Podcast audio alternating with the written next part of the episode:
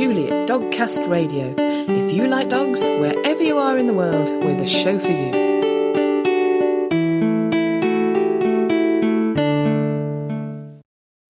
Hello, and welcome to episode 205 of Dogcast Radio, which is an in depth conversation with Dawn Antoniak Mitchell focusing on empowerment training for power dogs. You can find all our episodes at dogcastradio.com. And coming up later in the episode, we've got the Dogcast Radio News. Although sweet by nature, Sugar weighs double her ideal size, tipping the scales at 26 pounds, that's 11.9 kilograms, the same as a two-year-old child. But before that, are you struggling with a strong dog, such as a Cane Corso, a Staffordshire Bull Terrier, a Bulldog, a Boxer, Great Dane, Dalmatian, Mastiff, Pit Bull Terrier? Well, here's what you need to know. I'm talking today to Dawn Antoniak Mitchell. Hi, Dawn. Hi, how are you? I'm good, thanks. How are you? I'm doing awesome. Good, good. Now we're going to talk about your book, your latest book, and I will put links onto the other books so that people can, if they haven't caught up with you already, they can catch up with you. But the latest book, Empowerment Training for Your Power Dog. Now this is, this is fascinating because I've had a, a Labrador who wasn't, wasn't quite a power dog, but, you know, was, was big enough that I had to sort of make him do things or ask him to do things rather than just pick him up. We've also had two smaller dogs and we, particularly with our first small dog, a Bichon Star, we kind of fell into that small dog syndrome without realizing what we were doing because you say, come here or get off that or whatever. And if the small dog doesn't do it, you, you automatically go, well, I'll just pick you up then and make you do it. And now with with Mischief now, who's who's even smaller than um, Star the Bichon. She's a, a German Spitz Klein, like a little Pomeranian, similar to a Pomeranian. We've done a better job with her, I think, because we've deliberately worked hard at not not just scooping her up. You know, so it's um, mm-hmm. you know, we, we've tried hard, but the breeds we're talking about today, they they you know they're the large, powerful breeds that you can't scoop up and, and, and make do things. So it's, it's a, obviously a much needed book, what was the inspiration behind writing the book? Well, it was a combination of a lot of different experiences I've had as a dog trainer. You know, we've had thousands of dogs come through our doors at Bonafide over the years uh, for training, different activities, basic obedience, puppy classes, up to some of the dog sports. And a lot of these dogs were coming in frankly completely out of control, in large part because most of the power breeds that I talk about in my book are, you know, physically large. Like you said, you can't just pick up a 180 pound Great Dane if that dog decides, I'm not going to walk with you today. Yes. You also can't, you know, necessarily stop that 200 pound Mastiff if they say, I'm going to pull over to introduce myself to this person over here you know, you're going along for the ride whether you want to or not. Yeah. So, and, and we noticed that a lot of these dogs actually were quite stressed because mm. they, it wasn't clear to them what their owner's expectations were, in part because it's so difficult to deal with the physical aspects of most of these, you know, most of these breeds. And then we also noticed, you know, the other end of the leash the owners themselves would often come in and we usually had then one of two groups they would fall into one of two categories either the owners who had these big massive beautiful muscular dogs and could not for the life of them understand why anyone else would be even remotely uncomfortable around these out of control dogs mm. um, or we had the people that would come in and they bought their Great Dane puppy, who was probably, I don't know, maybe 30 pounds when they brought it home at eight weeks. Um, you know, a good sized puppy. And they were shocked and amazed at the size that this dog achieved, you know, by adolescence. Yeah. And they were just almost afraid of their dog because they can't do anything with their dog that their dog really doesn't want to do with them. So really, we saw a lot of things on both sides of the leash, um, both ends of the leash that we felt needed to be addressed. And then also where we live in Omaha, Nebraska, we have breed specific ordinances for a lot of your larger breeds.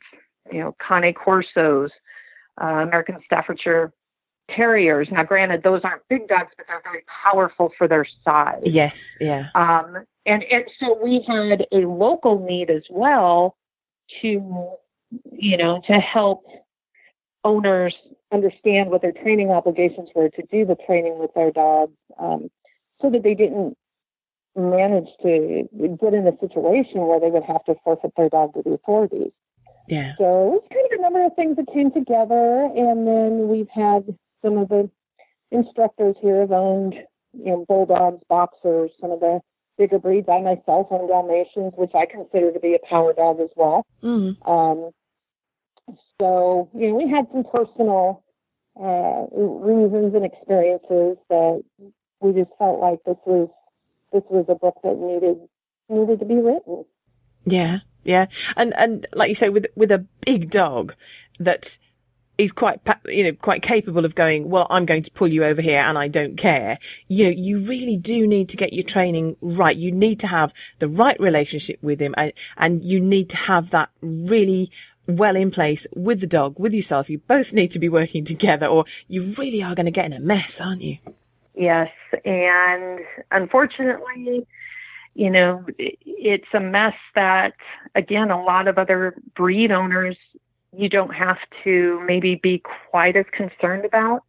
You know, because one of the things, this book, when I talk about power dogs, for the most part, they are very large. But I had a few um, characteristics that I used to kind of define who, you know, which breeds this dog or this book was written for. And I'm including, you know, dogs that have extreme power due to either their physical strength or just simply their massive size. You know, so a, a mastiff, a bull mastiff, they're huge, strong dogs, but they're mostly huge.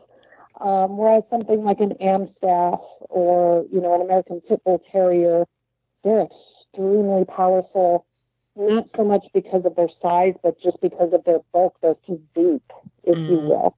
Yeah. Um, but I also am including, you know, dogs that have a an ancestry rooted in hunting big game or fighting other animals or guarding people or property against other people, which is different than like some of our herding livestock guardian breeds. They were de- they were developed more to protect against predators, you know, protect the flock against the wolves. Whereas the power dogs that I've included, you know, they're designed to guard more against people, mm-hmm. which brings in its own set of potential instincts. Um, and most of these breeds are exceptionally devoted to their family, which the flip side of that coin oftentimes means that they can be really wary and even outright aggressive towards strangers if you don't address these instincts early and appropriately. Yeah. Um, most of them have extreme tenacity, high pain tolerance, very smart, very mm-hmm. smart, and independent working. And a lot of them also are aggressive toward other dogs and animals, but it's not a fear type aggression. Mm-hmm. It, you know, this is innate you know, because some of these breeds were developed for the baiting rings. You know, they were developed to to go in and bait the bulls and the bears and fight other dogs and in in really wacky times. Yes. There yeah. were even occasions where they would fight these dogs against humans. Mm. So, you know, there's a whole set of characteristics that go into these, you know, these power dogs besides just the size.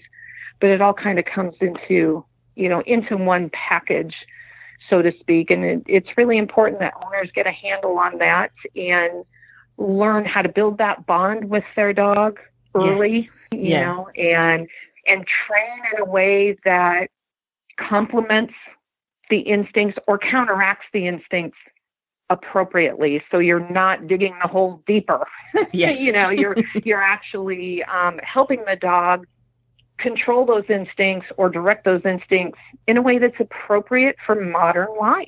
Yeah. Because most of these are also very relatively old breeds at a time when there was just it was just different and there were different needs from from certain dogs. Yeah. Yeah. I, it, it's, I mean, having any dog these days can be quite difficult because we expect, I always think we yeah. expect, we expect so much of them. And, you know, we sort of yeah. want them to be um, fun and, and, uh, you know, lively when we want to be with them. We want them to switch off when we're at work or busy. We want them to mix with other people, other dogs, you know, just to know what the rules of life are.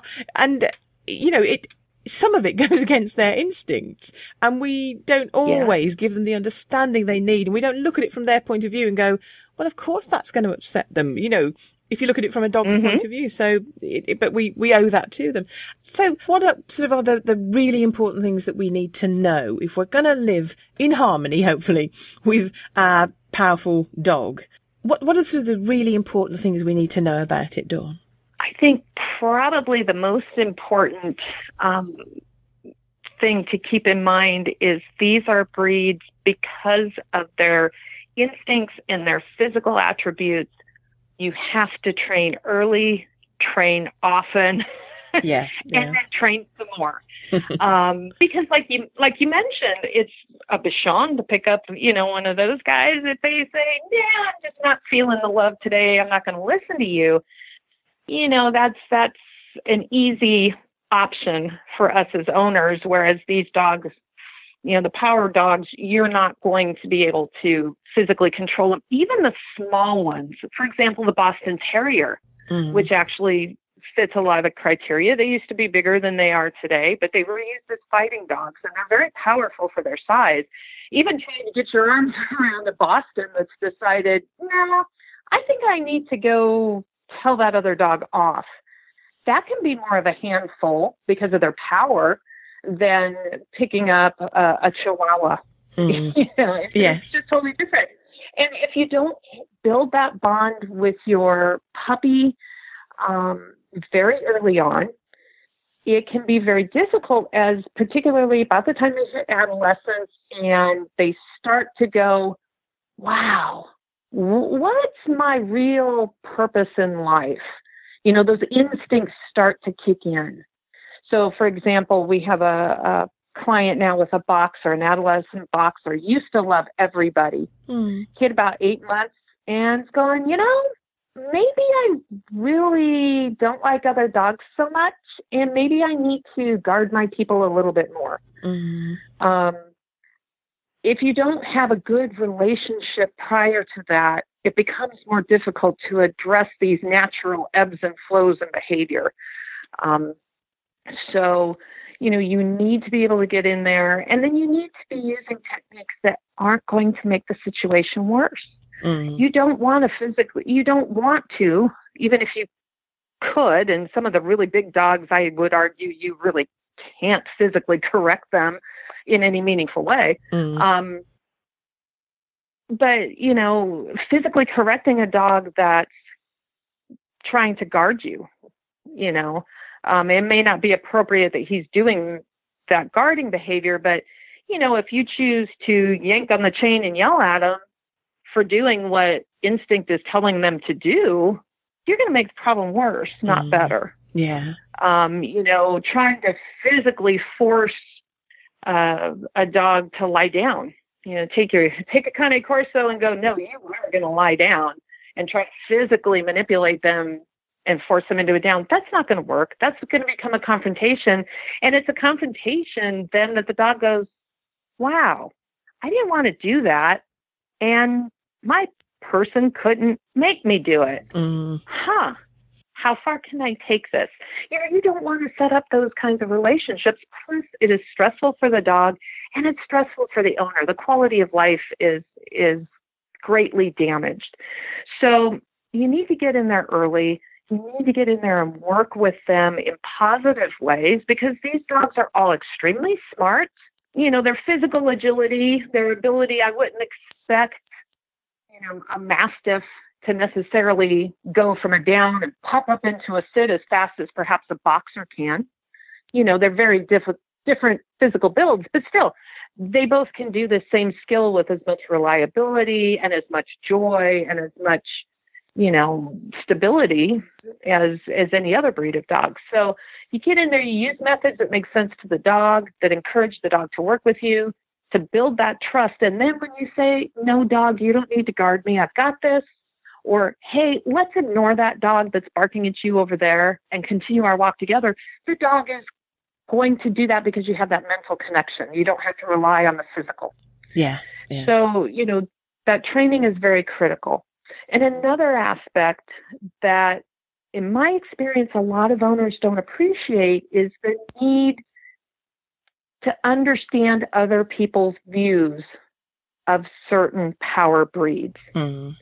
Um, you know, and of course, the breed that springs to mind, um, the American Pit Bull Terrier, Mm. or the mix of breeds that appear to be like that. And I'll just use the term pit bull. That's not, you know, a breed, but kind of a group. And I think most people kind of have that mental image of, of what a pit bull is.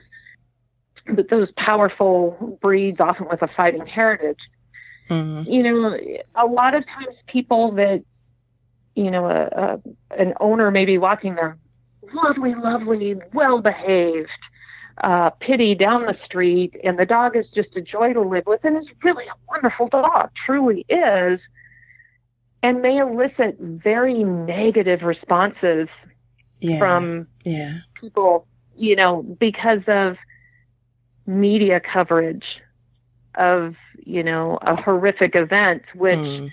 as much as we want to wish or deny, these things have happened Mm. and they're often, you know, labels of pit bull and that type of thing are often hung on dogs, Mm. right or wrong. You know, that's a different discussion. But Yeah. you know, people their their um, concept of this type of dog, unless they've lived with one or actually known one, it's formed by the media, yeah. and most people are going to have a very negative view of of these power breeds. Um, and then when you add in the breeds that are often under either outright breed bans or breed restrictions. Um, like I said, here in Omaha, we have certain ordinances where there are particular breeds that must be muzzled all the time in public and double leashed. And it doesn't, there's a testing procedure that owners can go through, but it's so onerous Mm. that the average, even the average responsible, well intending owner, it's difficult for them to get through these hoops. Um, so these dogs are required to be muzzled. And there was a study done in France, and I, I reference it in my book, where they did a study. They took the same dog out, walked him out, you know, with a muzzle on, let strangers, you know, rate their opinion of how safe this dog was. And then the same dog later comes by without a muzzle, and invariably, it's the same dog behaving in the same way. But people's perceptions when they see that muzzle is that's a dangerous dog. Mm. So their perceptions change. So when you own one of these breeds, you go to the dog park, you kind of see the waters part.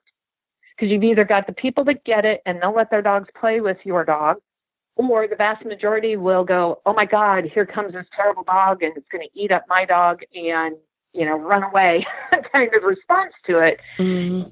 But you have to you have to be prepared for that. And you have to understand that, you know, again, there's a mental phenomenon that, that is well documented that I've talked about. It's called the backfire effect. Sometimes the harder you try to convince somebody that a core belief is wrong, the tighter they'll, hold on to it.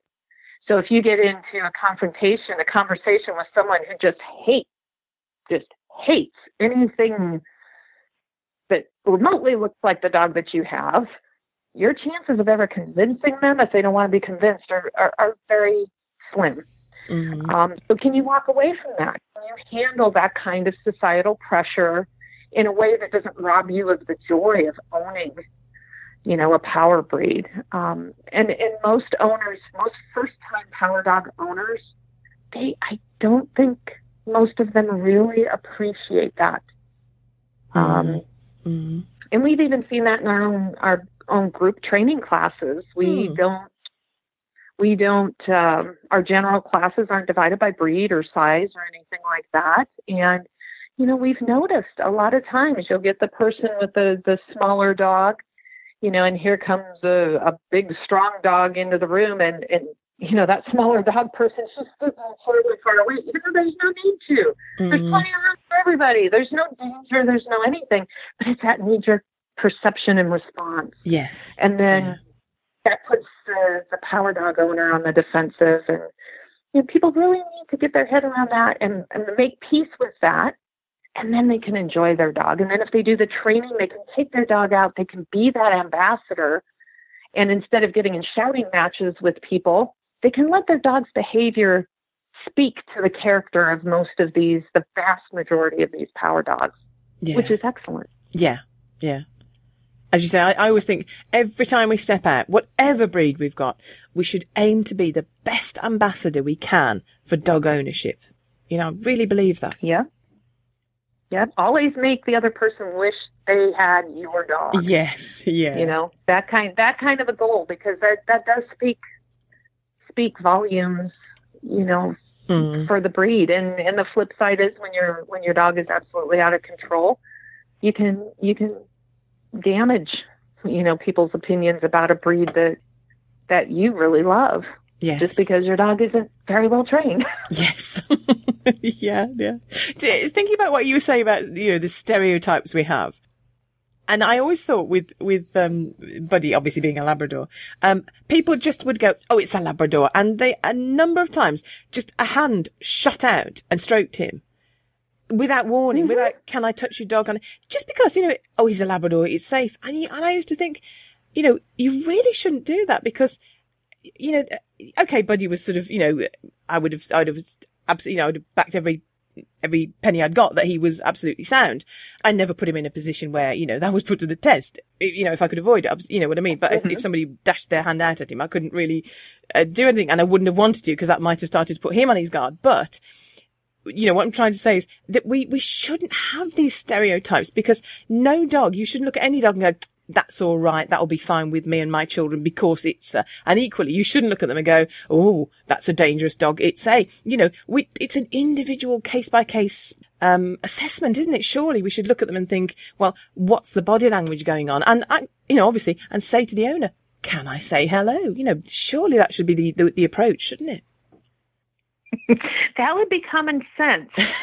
yes. and sometimes people, you know, the presence of a dog seems to make a lot of otherwise very intelligent people lose all sense of common sense. Yes. Um, and you're absolutely right because they are all dogs. Mm. They are all a different species from us.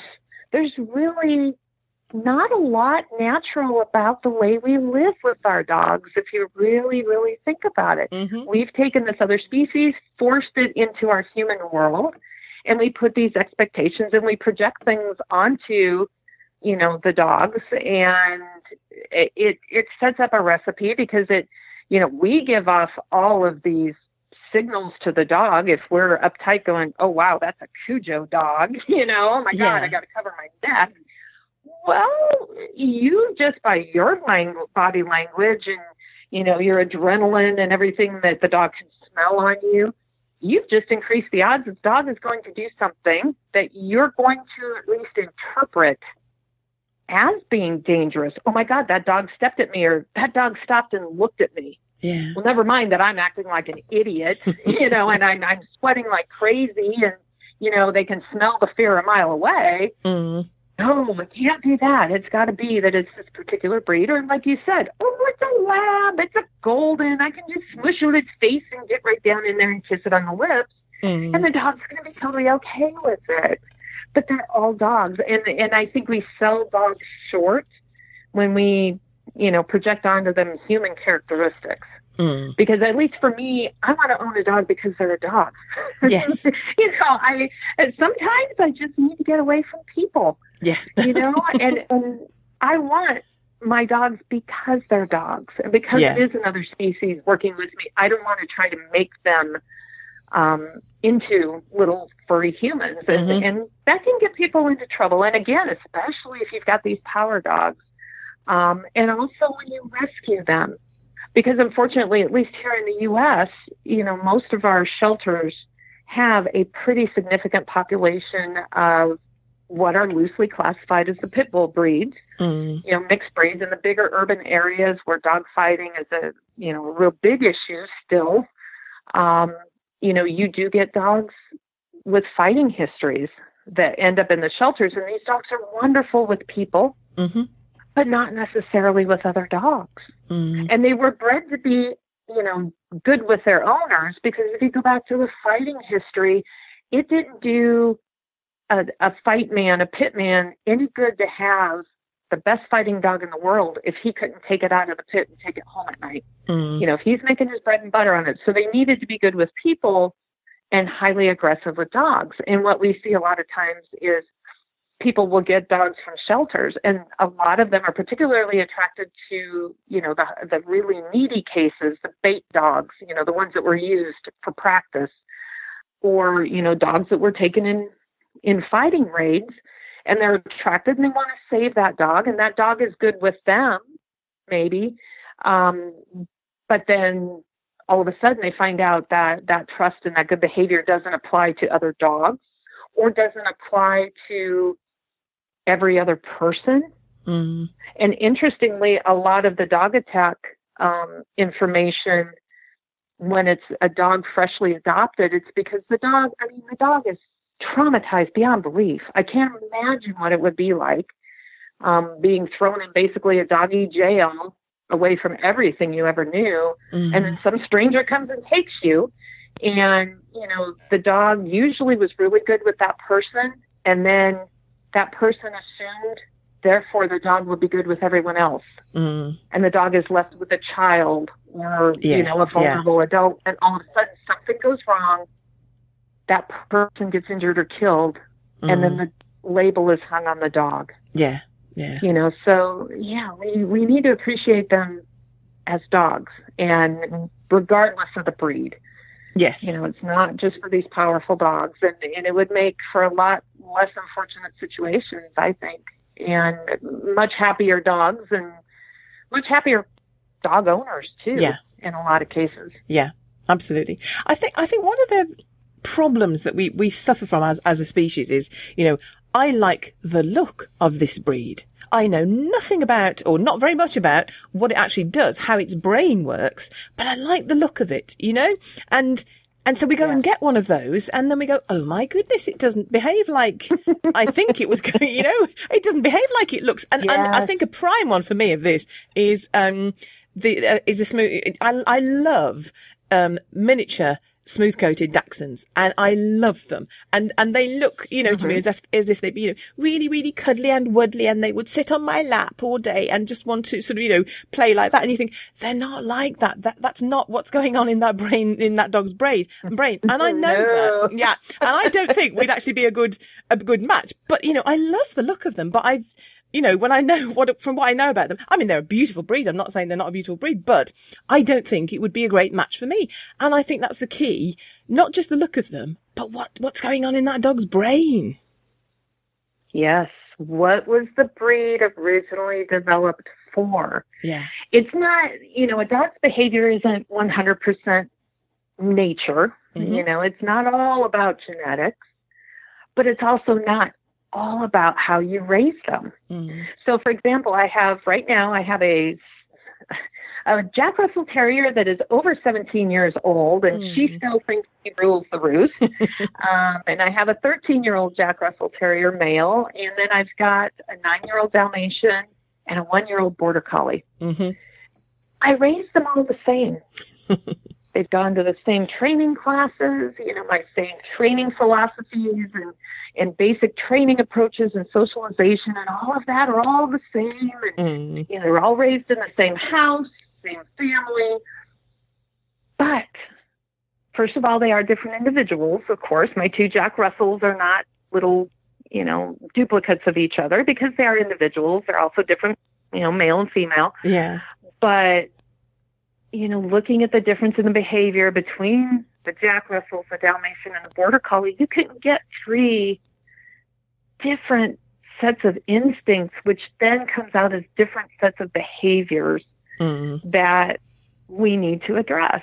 So it's not all that, it's not all nurture because I nurtured them all the same Yes. Yeah. um, you know, there's aspects of instinct of, you know, breed history, if you will, that express themselves even today, even though none of my dogs have to go day after day and do what their ancestors did. Mm. You know, and if those instincts didn't still exist, we wouldn't have these unique breeds. We'd have one kind of Yes. you know, general mixed breed kind of dog available to us. Well, we don't. And, you know, understanding that that's part of the package, that a pit bull and a bunny rabbit, you know, American Pit Bull Terrier and a bunny rabbit may not be the best mix. They may, but mm. more times than not, they're probably not going to be the best mix. A large breed, a, a, a Fila Brasileiro. I always have problems saying that breed. mm. That would not be a good breed for most people to have if you've got a house full of children coming and going and your children's friends coming and going because they are very, very wary of strangers. Mm. Um, so, you know, there's only so much you can do to counteract or control those instincts. And you can't do anything about the instincts if you don't understand that they're there. Yeah. Absolutely. And appreciate that they're there. Mm. Mm. Saying that about sort of when you try and shape the dog's behavior, what kind of motivation are we looking at for these breeds? You know, what's when I'm, I'm thinking, are they food motivated or toy motivated? What's what kind of is the motivation? Well, I mean, every dog is an individual, mm-hmm, mm-hmm. and you will find some dogs that will turn up their nose at raw filet mignon. They're not going to eat that, uh, but they turn themselves inside out for a ball. Mm. Um, you know, game of fetch or that type of thing. Um, but overall, in my experience with the power breeds, food tends to be a high motivator for most of them. Mm. But even more so, it's that human interaction because these breeds tend to bond very, very tightly with their family, mm. Um, which is part of what can get them in trouble sometimes. Yes. You know, yeah. they have a hard time understanding that it's okay for someone else to come into this, you know, family unit to visit or deliver a package or something. Um, but a lot of them, once they learn, once they understand the physical behavior that you're asking of them, they're more than happy to work for that. Oh, good puppy, you know, yeah, way to go, yeah. and you know, the petting, the contact, the you know, the the attention that that behavior earns them from their people. Mm-hmm. Um, they're they're very very people yes um, people motivated. Mm-hmm. And and that can be very, very powerful. So, for example, in the training, some of the training exercises, well, all the training exercises that I have, you know, I recommend if you can start out with a little bit of food to actually show the dog what the behavior is. Mm-hmm. You know, there's nothing magical about the word sit. That means nothing to a dog. They yeah. have no frame of reference. They just know that that sound they eventually get with putting their bum on the ground. Um, you know, so we could tell them to lie down, but teach them to physically assume a sit. And, yeah. yeah. you know, same effect. But, you know, we use food because food, we can get in there very quickly. We can reward it. The dogs will generally stay a little more calm delivering food than they will with a, you know, oh, what a good boy kind of praise. Uh, but once the dog starts to show an understanding, we move away from the food and we start to replace it with other things the dog wants or needs. And most of the time, that's just a, you know, job well done, dog. Good job. Mm-hmm. What an awesome pupper. Or, okay, you, I told you to sit. You sat. Good boy. I'm going to release you. And now you can come up here on the couch and sit with me. Mm-hmm. If there's any room left on the couch for me after, you know, you get up here. Um, but, you know, we want to transition away because really that's what the relationship is about. The dog wants to work with you, to please you, yeah. to earn that attention, you know, and you ask the dog to do things, you get that pleasure out of the dog doing that as well. Yeah. So, but some dogs are different. Some dogs, they require a, a something different to motivate them. And motivation also can change depending on how difficult the behavior is. Mm. So, behaviors that are real instinct based. So, for example, you know, the breeds that tend to be guard dogs, Dalmatians, for example. Um, you know, they were bred to accompany, you know, carriages. Actually, genetically, it's just come out that they are they finally definitively nailed down the, the pointer uh, family as the origins of the breed, but the breed was developed and bred over the years to go along with the coaches and then protect the horses and the carriages and stuff mm. at the way stations at night. going into the fire stations when they were horse drawn and that type of thing. Well, they were bred to guard against people. It was mostly people that were the threat, people Mm. coming to steal the horses or whatever. So they are natural guardians. Yeah. And if I'm teaching my Dalmatian, it's okay. You can sit and be calmly here when this person is approaching us that you don't know. I may need a higher level of motivation for that behavior to Mm. maintain it because it's instinctive. Then I do the motivation, you know, a motivator to get my dog to consistently and reliably sit when I tell her to do that. Yeah. That's not near as big a deal, you know. There's no instinct trying to override that behavior. So motivation, what you use, can vary not only with the individual but also with the behavior you're asking the individual dog to perform. Yeah. Yeah. So it's really, and, it's, and that's part of the fun, is getting to know your dog. What is your, what really means something to your dog? What is your dog willing to work with you, for you, in order to, to obtain? And it, when you, you go through that process, you really get to know the dog, and it helps your training as a result. Yeah. Yeah. I love that idea that, um, you know, somebody, somebody expressed it to me as when you, when you ask your dog, you know, if, if the dog likes other dogs, when you call them away from, from a, another dog, um, he said, it's like calling them away from a bank holiday Monday. You know, he's going to have a lovely time over there. So, you know, you've got, to, you've got to pay him bank holiday rates. You know, you've got to pay him more with the reward. Exactly. exactly. And sometimes the best reward you can pay is to let them go back if it's safe. Yes. Yeah. You know, where you come when I call you, will you leave your buddies and come over here? What an awesome dog. I love you. Up. Okay, you did that.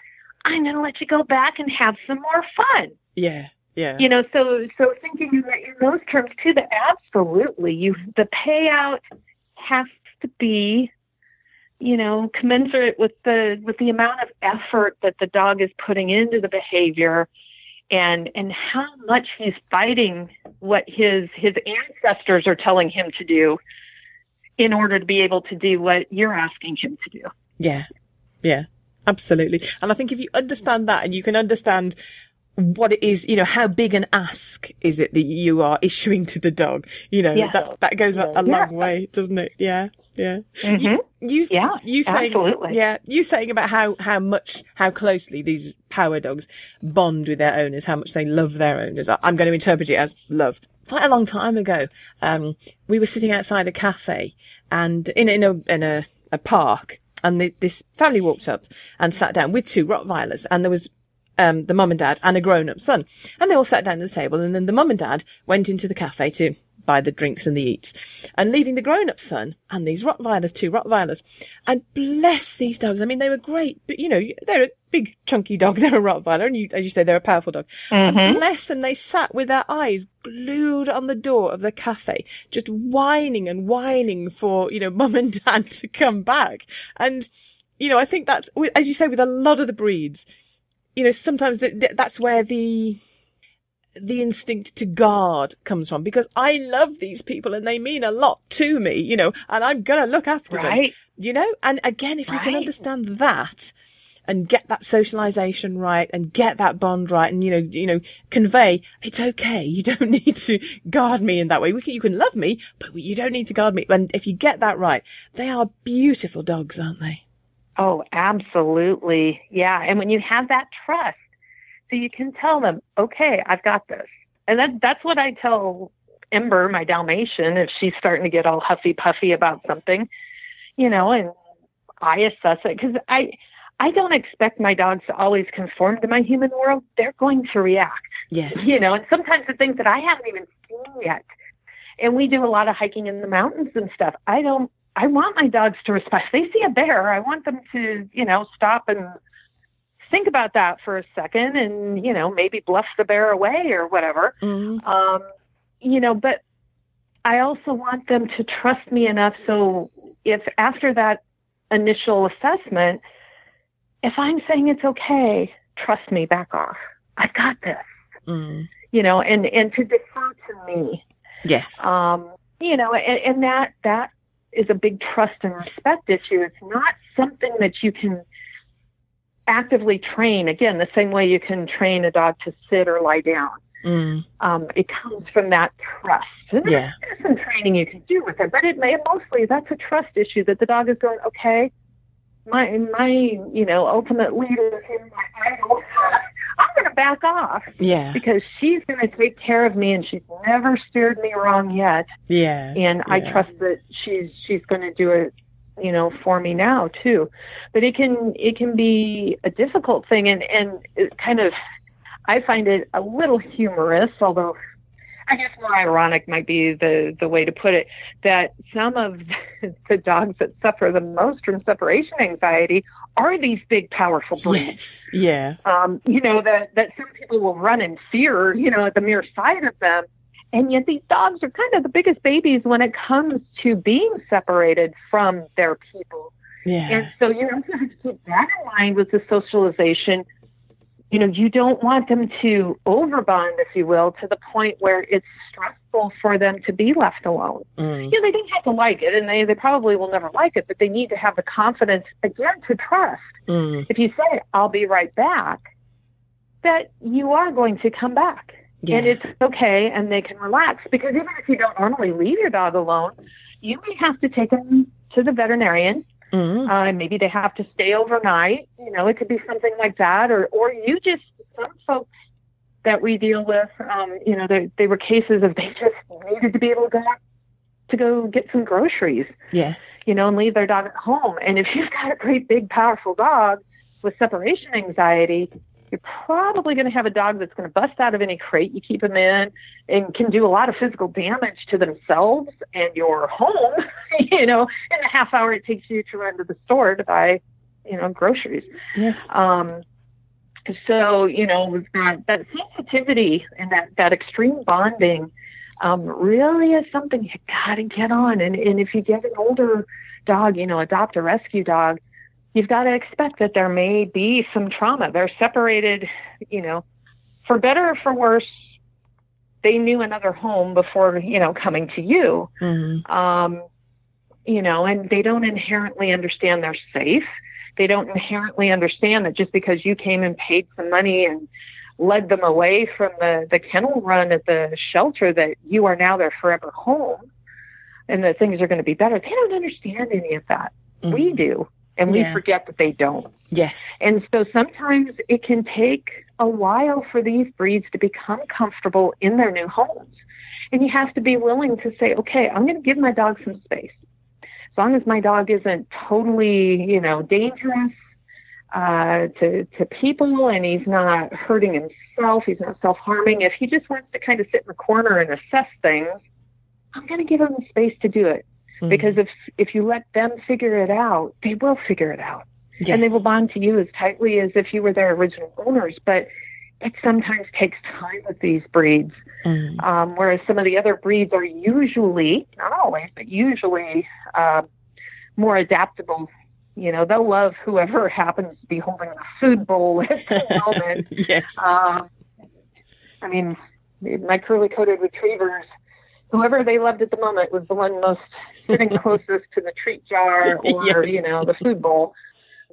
But, you know, it, it's something, again, where that owner preparation, particularly with rescues, you need to understand that possibility and, and how are you going to deal with it before you go out and fall in love with the dog and bring it home. Yeah, yeah, absolutely.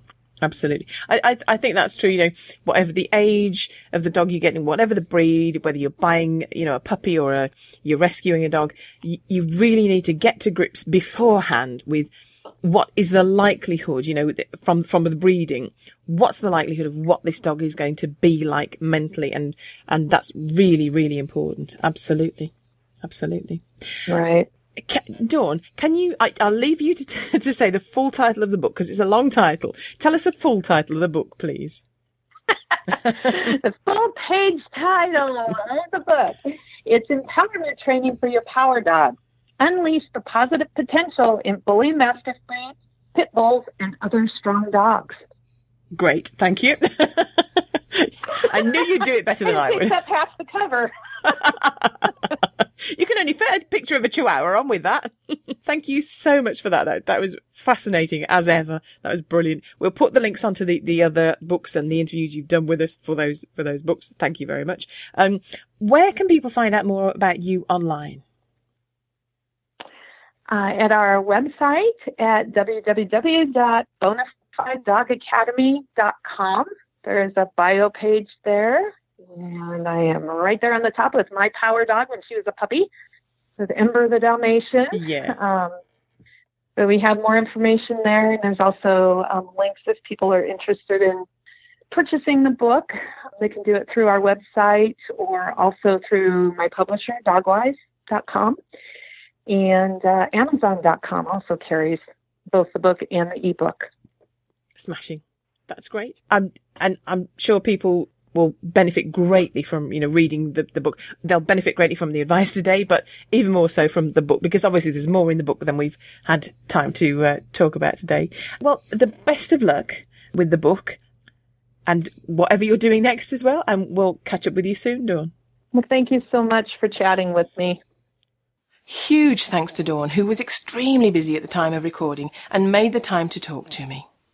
We have all the links she mentioned on the Dogcast Radio site, dogcastradio.com, where you can find out more about Dawn Antoniak Mitchell, her other books, and hear her other interviews with us. You're listening to Dogcast Radio on www.dogcastradio.com. And now it's time for the Dogcast Radio News. We start with new research from Michigan State University, which shows that dogs and their owners are likely to be similar in personality. So, for example, a person who is agreeable is twice as likely as someone less agreeable to have a dog who is active, excitable, but not aggressive. But hang on, Buddy got on with everyone. Yes. Whereas you, well, don't. Hmm. And mischief isn't an annoying, argumentative, aggravating, antagonizing. Well, you're kind of making my point for me now. Aren't you talking to me? Well, one of us has to talk to the listeners. Okay, I'll do it. The study evaluated 1,681 dogs and their owners in terms of their personalities using a standardized questionnaire. Interestingly, conscientious owners rated their dogs as more responsive to training, and neurotic owners rated their dogs as more fearful. Lead author William J. Chopik, a social psychologist at the university, acknowledges that relying on owners' observations of their own pet may be innately flawed, but points out that in similar studies, other people, such as friends, strangers, dog walkers, and so on, credited people and their dogs with similar personality traits. So, why do these similarities exist? William Chopik attributes it to a mix of nature and nurture, in that we choose a dog which we think will fit in with us and in our lives, but then our own behaviour and how we treat and train them shapes the dog. The personality of a pet dog is one thing, but what about the personality of a working dog? When the US Customs and Border Patrol recently set out to source new recruits to join them as detector canines, they drew up a list of requirements. They were on the lookout for dogs who were young, healthy, good looking, of standard heights and weights for their breed, with nice teeth and fur, and of course, gifted in the nose department. But that wasn't where the list ended because the dogs had to be happy to have people around them, displaying neither fear nor aggression, and should not react overly to unexpected events, such as an umbrella being opened just in front of them. The dog should display an interest in new objects they are confronted with and should try to locate and play with these objects. When an object the dog has played with is then hidden under something heavy, like a cement block or tyre, the dog should persevere in their efforts to once more obtain the object. They should be happy to have people around them while they are working, not showing aggression or being overly distracted or showing fear. As if all that wasn't enough, furthermore, the dog should not be put off by unsure footing, tightly enclosed spaces, moving vehicles, loud noises, other live animals and their odours, and startling situations. Plus, they must have the drive and energy to sustain them through prolonged searches. Crikey, time wasters need not apply. From dogs gaining a job through their abilities to one who got theirs through looks alone. Twelve-year-old pug Sugar has become a model, though it's not really a desirable job, as she is the 2019 poster girl for the PDSA's Pet Fit Club. This year marks the 14th anniversary of the national competition and has helped 137 flabby animals lose the equivalent in weight of 1,190 cans of dog food. Although sweet by nature, Sugar weighs double her ideal size, tipping the scales at 26 pounds, that's 11.9 kilograms, the same as a two-year-old child. Sugar, who put on weight while living with an owner whose disabilities limited their opportunities to provide Sugar with sufficient exercise, has been adopted by Steve Jones from Caerphilly, South Wales, and has already started to lose weight. When Hannah Westmoreland's assistance dog, Journey, was fatally shot in their garden, she and her family were thrown into despair. Horrible. Hannah's friends, family, and neighbours had worked together in 2015 to raise the $10,000 needed to get her Journey, who alerted Hannah to the blood sugar highs and lows caused by her diabetes. You can imagine the peace of mind that Golden Retriever Journey provided. So it was devastating to lose not only a loved family member, but one on whom Hannah relied to such an extent. But when former Dallas Cowboy tight end Jay Novacek and his wife Amy heard of Hannah's plight, they stepped up to the plate. That's baseball. Jay was a footballer. Whatever. The important thing is that Amy herself is supported by an assistance dog after a very serious car crash, so the couple knew what an awful blow it was to Hannah to have lost her dog. They provided Hannah with a new service dog, whom she called Joey. And not only is the family getting the dog for free, but they're also getting his training for free as well, courtesy of All Purpose Canines Inc.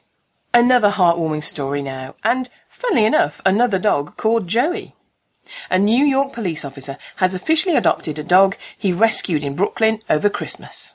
When Officer Michael Pascali saw a dog chained to a fence in a park, shivering and soaking wet, stuck in the freezing rain, he rescued the dog, and as soon as the pair looked into each other's eyes, a beautiful friendship began, and the two are now inseparable, with Joey even riding in Michael's squad car. And speaking of beautiful friendships between dogs and police officers, a partnership we featured in episode 193 of Dogcast Radio was honoured at Crufts, receiving their Friends for Life award. The award is decided by public vote, and the fact that police dog Finn protected his human partner PC Dave Wardell when he was attacked by a knife-wielding criminal attracted more votes than any of the other nominees. Unfortunately, Finn almost died from the attack, and Dave spent months nursing him back to health and, amazingly, back to work as well. A campaign was mounted to create Finn's Law to make attacks on police dogs and other service animals a criminal act, and it's in its final stages in the House of Lords. Congratulations to Dave and Finn, who is now enjoying a well-earned retirement. That's it for this time on the Dogcast Radio News. And in fact, that's it for this episode. But there'll be another podcast out soon with all our interviews from this year's Crufts. So until next time, look after yourselves and your dogs. Thanks for listening to Dogcast Radio, available from www.dogcastradio.com. That's D-O-G-C-A-S-T radio.com. If you'd like to get in touch with us, and wherever you are in the world, we'd love to hear from you. You can do so in a variety of ways. You can contact us on Skype with the ident Dogcast Radio. That's all one word, Dogcast Radio. By email, you can contact me on julie at dogcastradio.com. When contacting us by email, if you have the facilities, please record your questions or comments and send them to us as an audio file. That way we can include them directly in our programme. We can accept most formats, for example WAV, MP3. All these methods of contacting us can be found on our website, which is www.dogcastradio.com. And as ever, the final word goes to Jenny. What has four legs and goes foo foo or crab crab? A dog walking backwards.